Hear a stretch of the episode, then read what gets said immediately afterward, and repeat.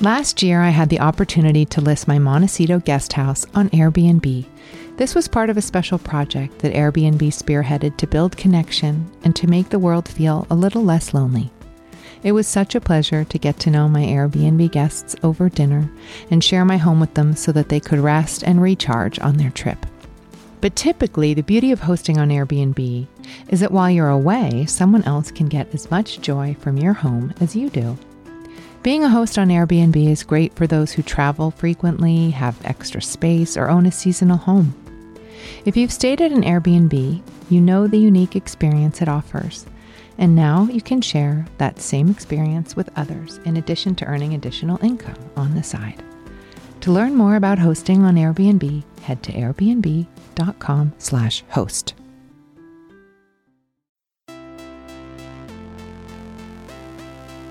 Don't hold anything too tightly. Just wish for it, want it, let it come from the intention of real truth for you, and then let it go. For me, our soul is like it's unbound, it's limitless, but we will use words to limit ourselves. When people stop believing that somebody's got your back or Superman's coming, we turn to ourselves, and that's where you become empowered. Courageous participation attracts positive things. I'm Gwyneth Paltrow. This is the Goop Podcast, bringing together thought leaders, culture changers, creatives, founders and CEOs, scientists, doctors, healers, and seekers, here to start conversations. Because simply asking questions and listening has the power to change the way we see the world. Today is no exception. I'll let Elise fill you in on her extraordinary guest. All right, over to Elise. Lucy Rain Simpson is the executive director of the National Indigenous Women's Resource Center, where she has worked for many years to help restore sovereignty and safeguard Native women and children. We talk about all the damage caused by glaring legal loopholes between the federal and tribal governments, and we also talk about why crimes against women are particularly corrosive in society. She shares ways that we can begin to break the cycle of violence, what justice would look like, and how we get to a place where Native women feel protected. There's so many issues impacting Indian country, you know, our environmental resources, you know, education, poverty, all of those kinds of things, economic development. And for us, it's really if we can come back to a place where women are sacred, then that gives us the foundation for building everything else up. And so we approach um, that as as the foundation for all of the work that we need to do in Native communities.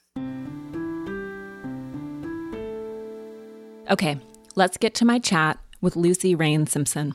I can only imagine sort of how busy you are. So thank you for making time to talk to me. Yeah, well, thank you for um, inviting me. It's really exciting. This is my first podcast.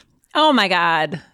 well, welcome to my favorite format ever. I love, well, hopefully, this will be the first of many podcasts that you do, particularly because it feels like people are suddenly awake to what is ha- happening and what has been happening to Native Americans and First Nations people. And that I know that you guys have been making a lot of noise for a long time, and it seems like no one has really been paying attention enough until recently. So, and maybe people still aren't paying enough attention. It's a process. And so we're, we know nothing's going to happen overnight, and that's frustrating, but it just requires ongoing persistence and resilience. And as Native people, we're good at that. Yeah, seriously. And I know that you specifically, you know, sort of what I'm sure we'll cover a range of issues and that you're sort of specifically focused on women, right? And children, murdered and missing women and children, sort of what's happened to women, Native women specifically on reservations, and sort of the chasm, the gap between tribal and federal law, right? Because I think most right. people don't understand. They might have a, a vague awareness or sometimes an inability to like look at sort of how this nation as America was settled and what happened, you know, the genocide of native people to make that happen. But then I think people just don't understand or have no real visibility into how things work. And one of the statistics that's staggering, and I know that I'd be curious to hear you talk about some of the data because I know that the data can be hard to come by, but any way you slice it, it looks very damning. But one in three Native women will be raped in their lifetime, uh-huh. and that is it 90% of perpetrators are non native? It's around 90 something percent of sexual violence, including rape against Native women, is committed by non Indians. Which it's, is it's a staggering amount. Staggering. Yes. Staggering. There's this, not a loophole even, but can you sort of take us back? Because tribal law and sovereignty treaties, etc., essentially what it, it prohibits or precludes Native Americans from bringing white people to justice if something happens on reservation land, right? Like that's the the huge glaring right. loophole. Right. So it's the federal government has implemented all of these laws that govern American Indian tribes in the United States and one of those denies tribes the ability to prosecute non Indians who commit crimes against Indians on Indian land. So, mm-hmm. you know, you have all of these different jurisdictions that, and, and, the sort of maze of trying to figure out which jurisdiction has authority over which situation.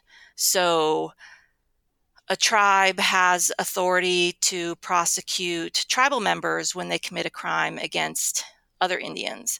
But when there's a crime against a, a non Indian against an Indian, then the tribe is denied the ability to prosecute that crime. And for the most part, that falls within the federal jurisdiction. But if it is a misdemeanor crime, the federal government prioritizes felonies. And so there's this whole level of crimes that end up, for the most part, getting just dropped, fall, fall into the gaps, and there's no action whatsoever. Domestic violence used to fall within that. It was considered a misdemeanor. But with the Violence Against Women Act in 2013, it was reauthorized to provide to recognize tribes' inherent sovereign authority to be able to prosecute non Indians in specific situations of domestic violence against an Indian person on a mm. reservation. But if it, you know, if it's other misdemeanor crimes still fall within that sort of gap of no one prosecuting.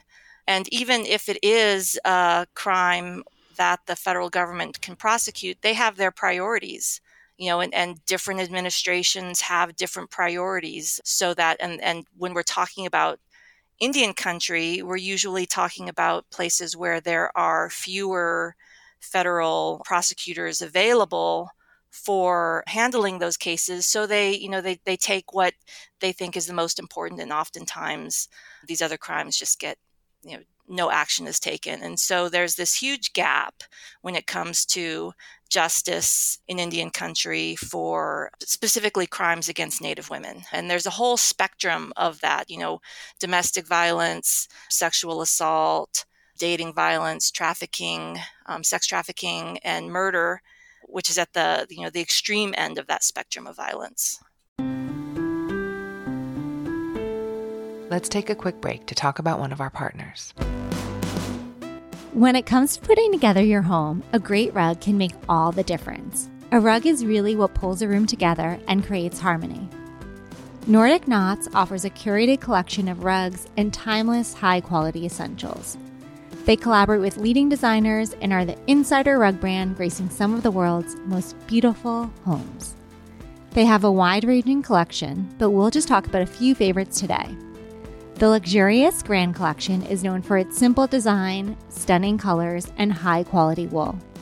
But if you're feeling a bit more bold, their designer collaborations are made with world renowned designers and interior architects.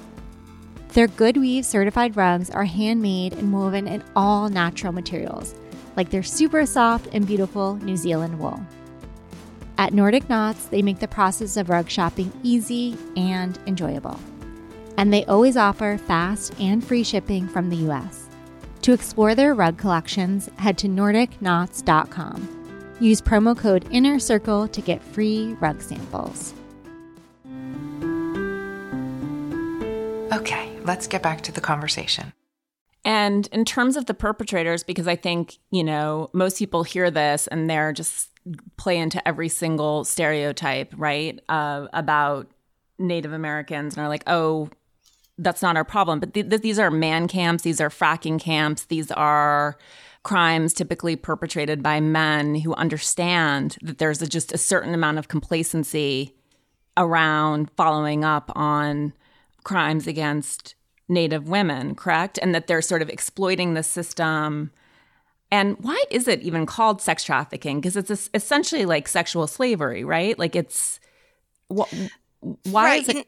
I, I don't know why they why they term it sex trafficking specifically. In in you know in and to some extent it really is like a, a sex trafficking situation. Even you know oftentimes it's these men that begin these romantic relationships with women and oftentimes young girls and sort of convince these girls and that they're loved and then through manipulation it, it turns into sex trafficking and that's sort of the the, the way that they, they do it.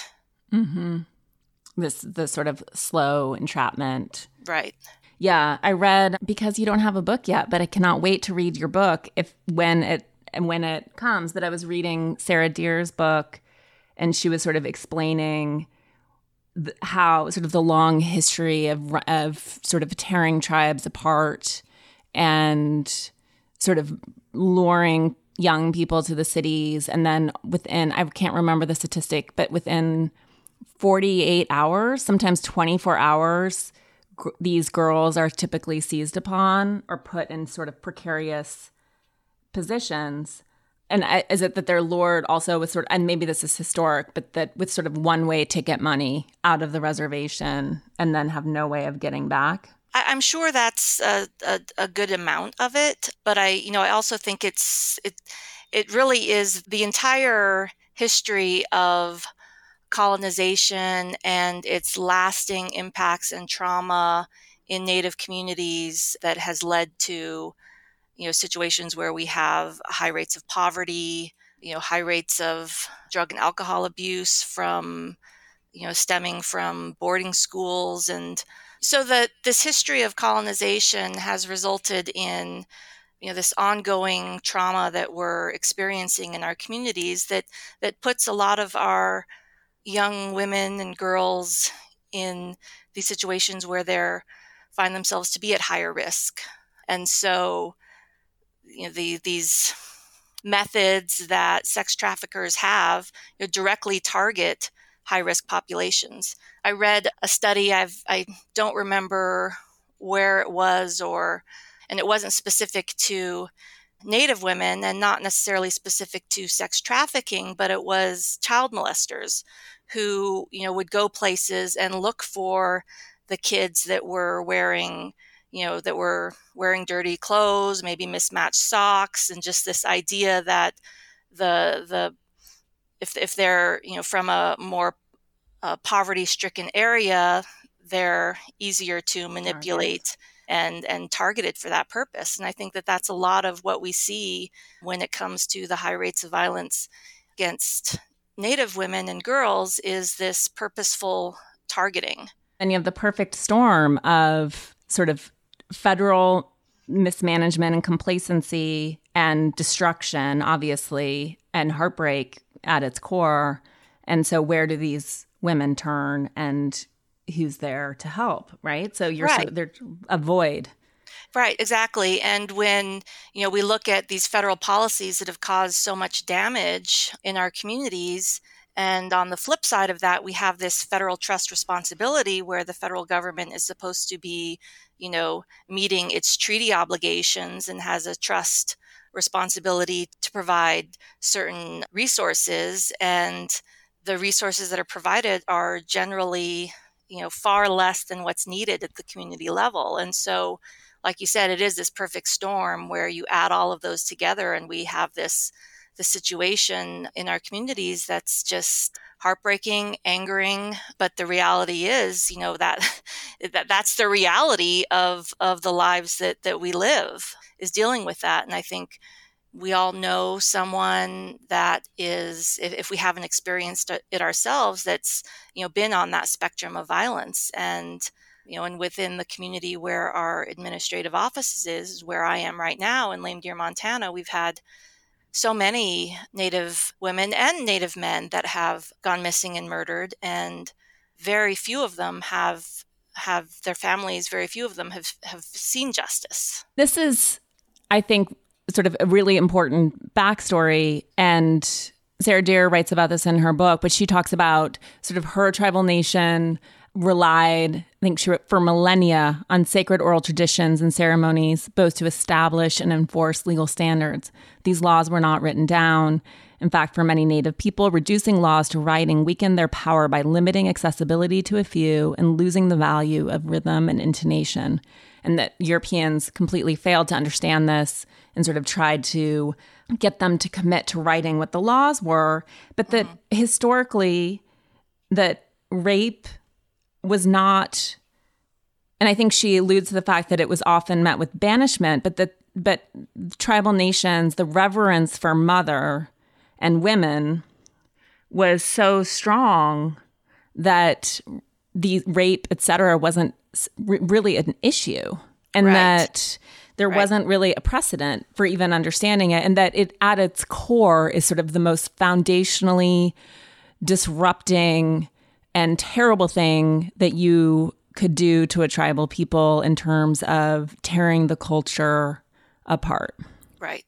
Well, first of all, I want to say Sarah Deer is a brilliant colleague and one of the first women when I first joined the movement in doing this work was one of the first people that I met. And so, yeah, I just want to give her a shout out because she's everyone amazing. should should read her book yes. until your book comes out, and then they should read your book too. Well, I have no plans for a book yet, but yes, everyone should read her book. Yeah, and I think that that really is, you know, she hits the nail on the head. You know, our communities, women have always formed the backbone of our communities, whether we're, you know, matrilineal, which are, I think most tribes are, but there are some tribes that are patrilineal. There's still this understanding of the important role that women played in our communities. And Northern Cheyenne people have a saying, and I think this sort of is, is something that would uh, resonate with almost every tribe in the United States is that a nation is not defeated until the hearts of its women are on the ground. And that was a, a primary tactic. If you want to break a nation down, you cause, you know, you, you purposefully try to make women no longer respected. And, you know, for a lot of Native communities, you know, modesty was such an important part of that. And then when the colonists, you know, the army back in the 1800s, you know, were purposefully using rape as a tactic of uh, genocide. Really, you you tear the the foundations of of a community apart. You know, most of our tribes have our, our creation stories that are centered around the power of of women and those stories sort of set the foundation for how we're supposed to supposed to treat each other and a lot of the natural laws that you know as you mentioned that Sarah was talking about that form the sort of foundation of laws for our communities.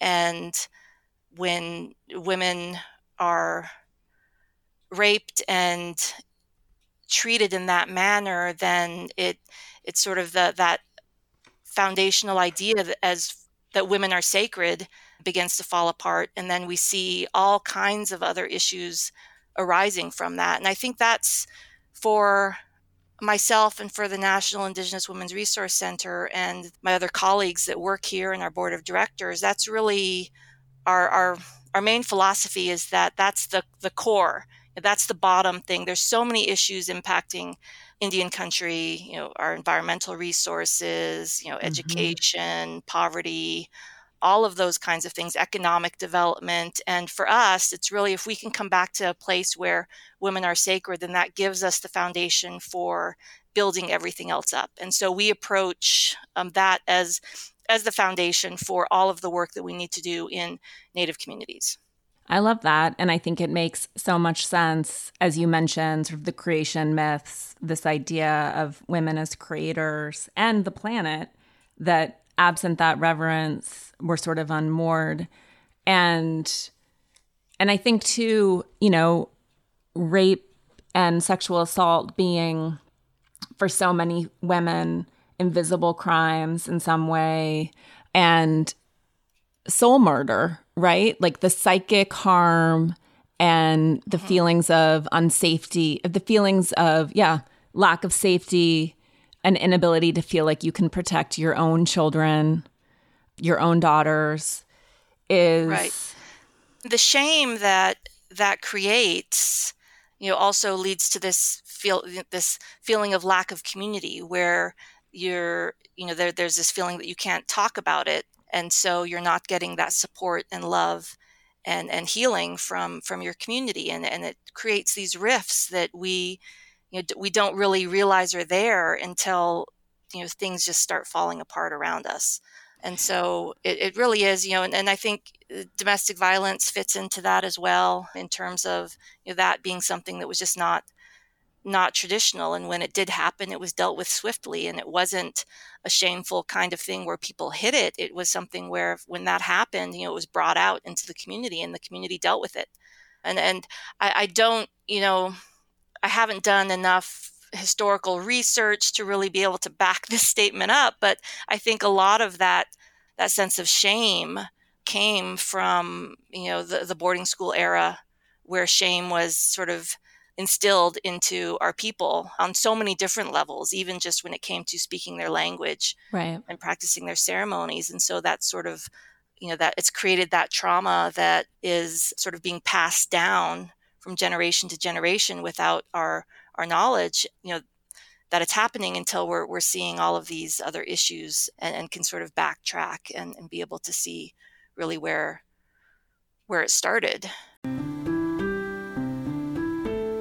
let's take a quick break to talk about one of our partners. Last year, I had the opportunity to list my Montecito guest house on Airbnb. This was part of a special project that Airbnb spearheaded to build connection and to make the world feel a little less lonely. It was such a pleasure to get to know my Airbnb guests over dinner and share my home with them so that they could rest and recharge on their trip. But typically, the beauty of hosting on Airbnb is that while you're away, someone else can get as much joy from your home as you do. Being a host on Airbnb is great for those who travel frequently, have extra space, or own a seasonal home. If you've stayed at an Airbnb, you know the unique experience it offers. And now you can share that same experience with others in addition to earning additional income on the side. To learn more about hosting on Airbnb, head to Airbnb com slash host. Okay, let's get back to the conversation. What percentage of Native Americans in the US live on reservations at this point?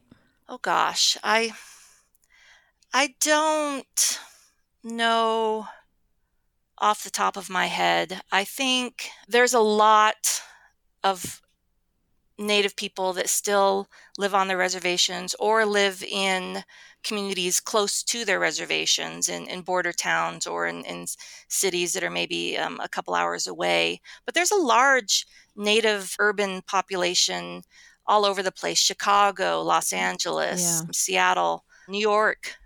New York City. So there's, you know, there there is a large urban native population and and that also you know creates issues when it comes to looking at issues of justice you know so often we're, we're talking about the trust responsibility and and and what the federal government is supposed to be doing for and in consultation with Native American tribes and tribal governments. And then, you know, we have tribal citizens who live off their reservations and and this question comes of you know what kind of services are are then provided to them and they still have that native you know specific tribal citizenship but they happen to be living somewhere else and and so we often see urban natives being sort of left out of the equation and and that also creates a big problem what would be sort of the appropriate standard of justice if things sort of went according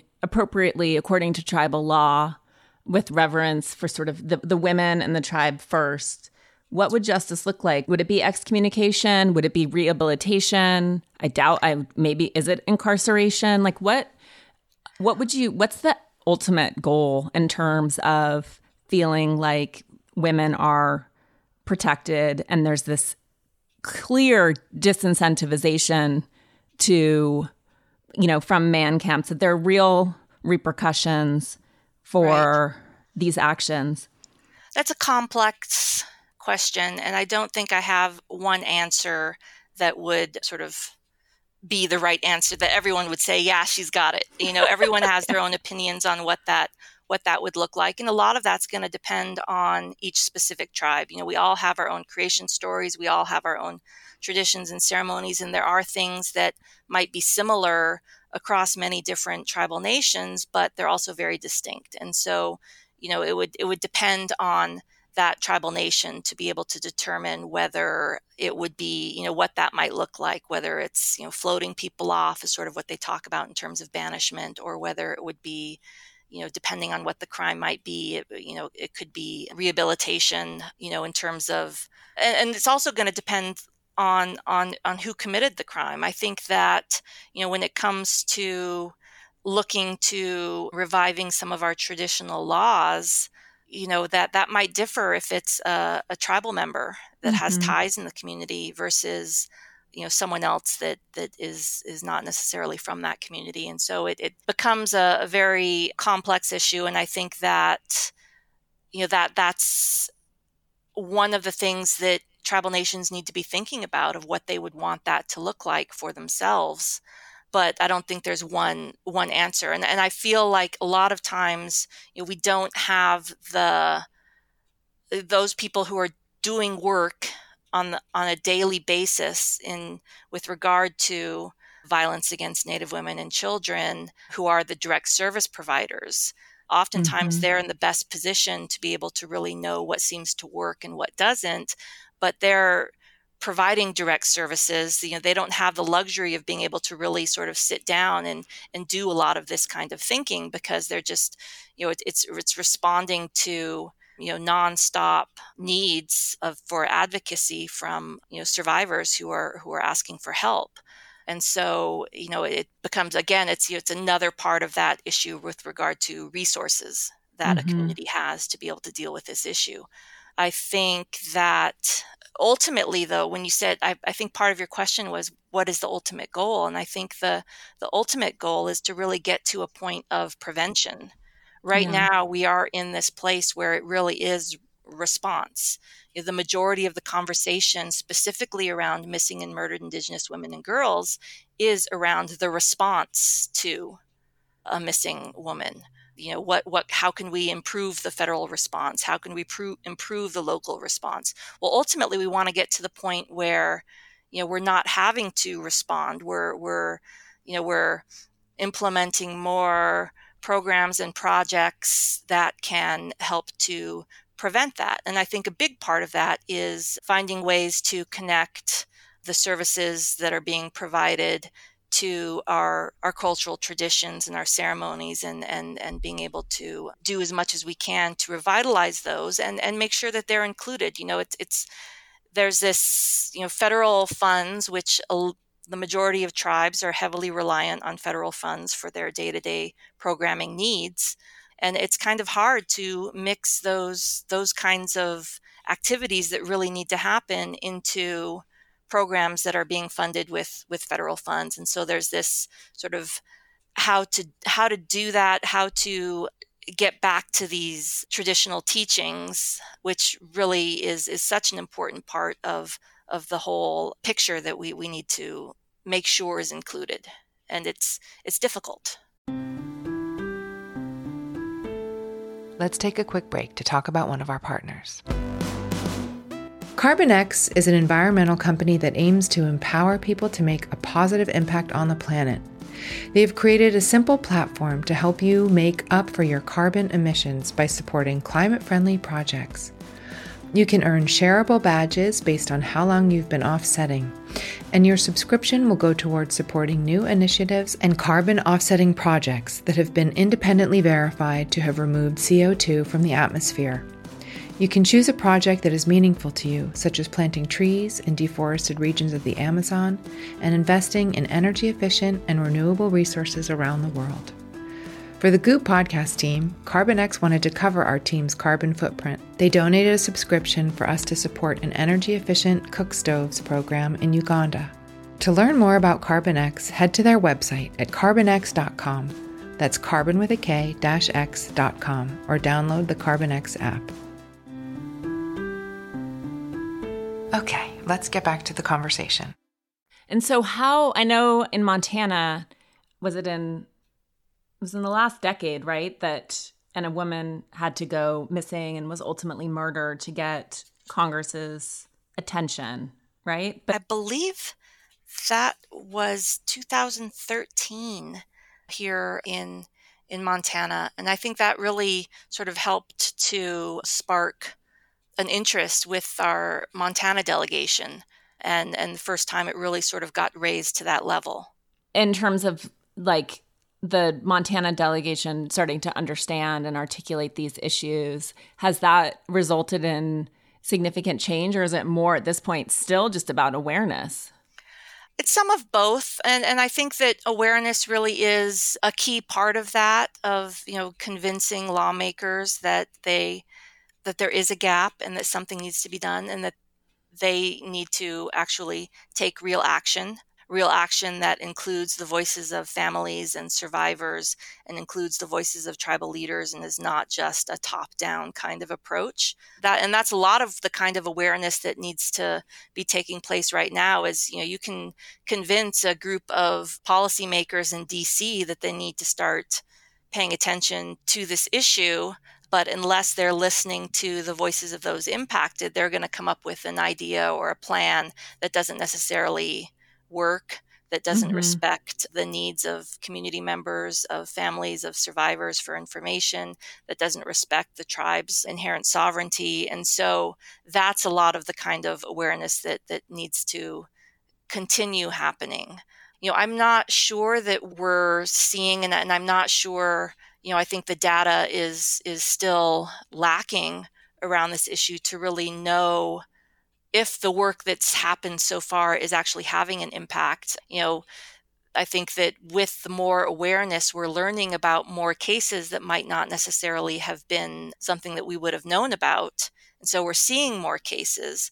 I really don't know whether we're, you know, it's actually doing a whole lot to reduce the numbers. I would hope that there are, you know, with every tragic case that happens, that we're able to do more to raise awareness of the problems with the response that exists right now and how that needs to to happen and and the heartbreaking part of it is that you know it it requires the these families to have to you know be at the forefront of fighting for justice and that process is just you know heartbreaking, traumatic. You know, these are real families dealing with, you know, the the loss of a loved one and mm-hmm. they're in this position of having to sort of fight for for their voices to be heard but you know to some extent that's how we have to create change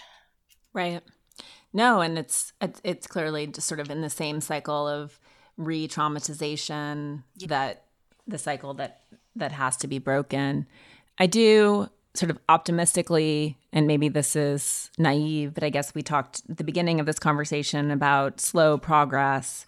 But the fact that mascots are finally going away, that people are starting to understand or face sort of the proposition under which this country was founded and you know the hundreds of years of slavery that it was founded on and sort of these first crimes that we you know i can I, as a white person like we not to speak for the collective but like haven't really wanted to look at or face or acknowledge that hopefully like with that awareness that people start to look a little bit deeper to understand what's going on. And and you know, to be fair, and this this is not not good, but when I've had this conversation about what's happening to native women with people, the immediate assumption is, oh, it's because most rape is intraracial, right? It's like, oh, well, that's just happening. And it's like, no, no, no, no. It's it's primarily white people. Like that seems to blow people's minds, but at least at least people are having these conversations. It feels like they're having these conversations. And do you feel optimistic or just tired? Probably. I mean, it, it's a it's like this sort of inner war inside myself of optimism and just exhaustion at the same yeah. time.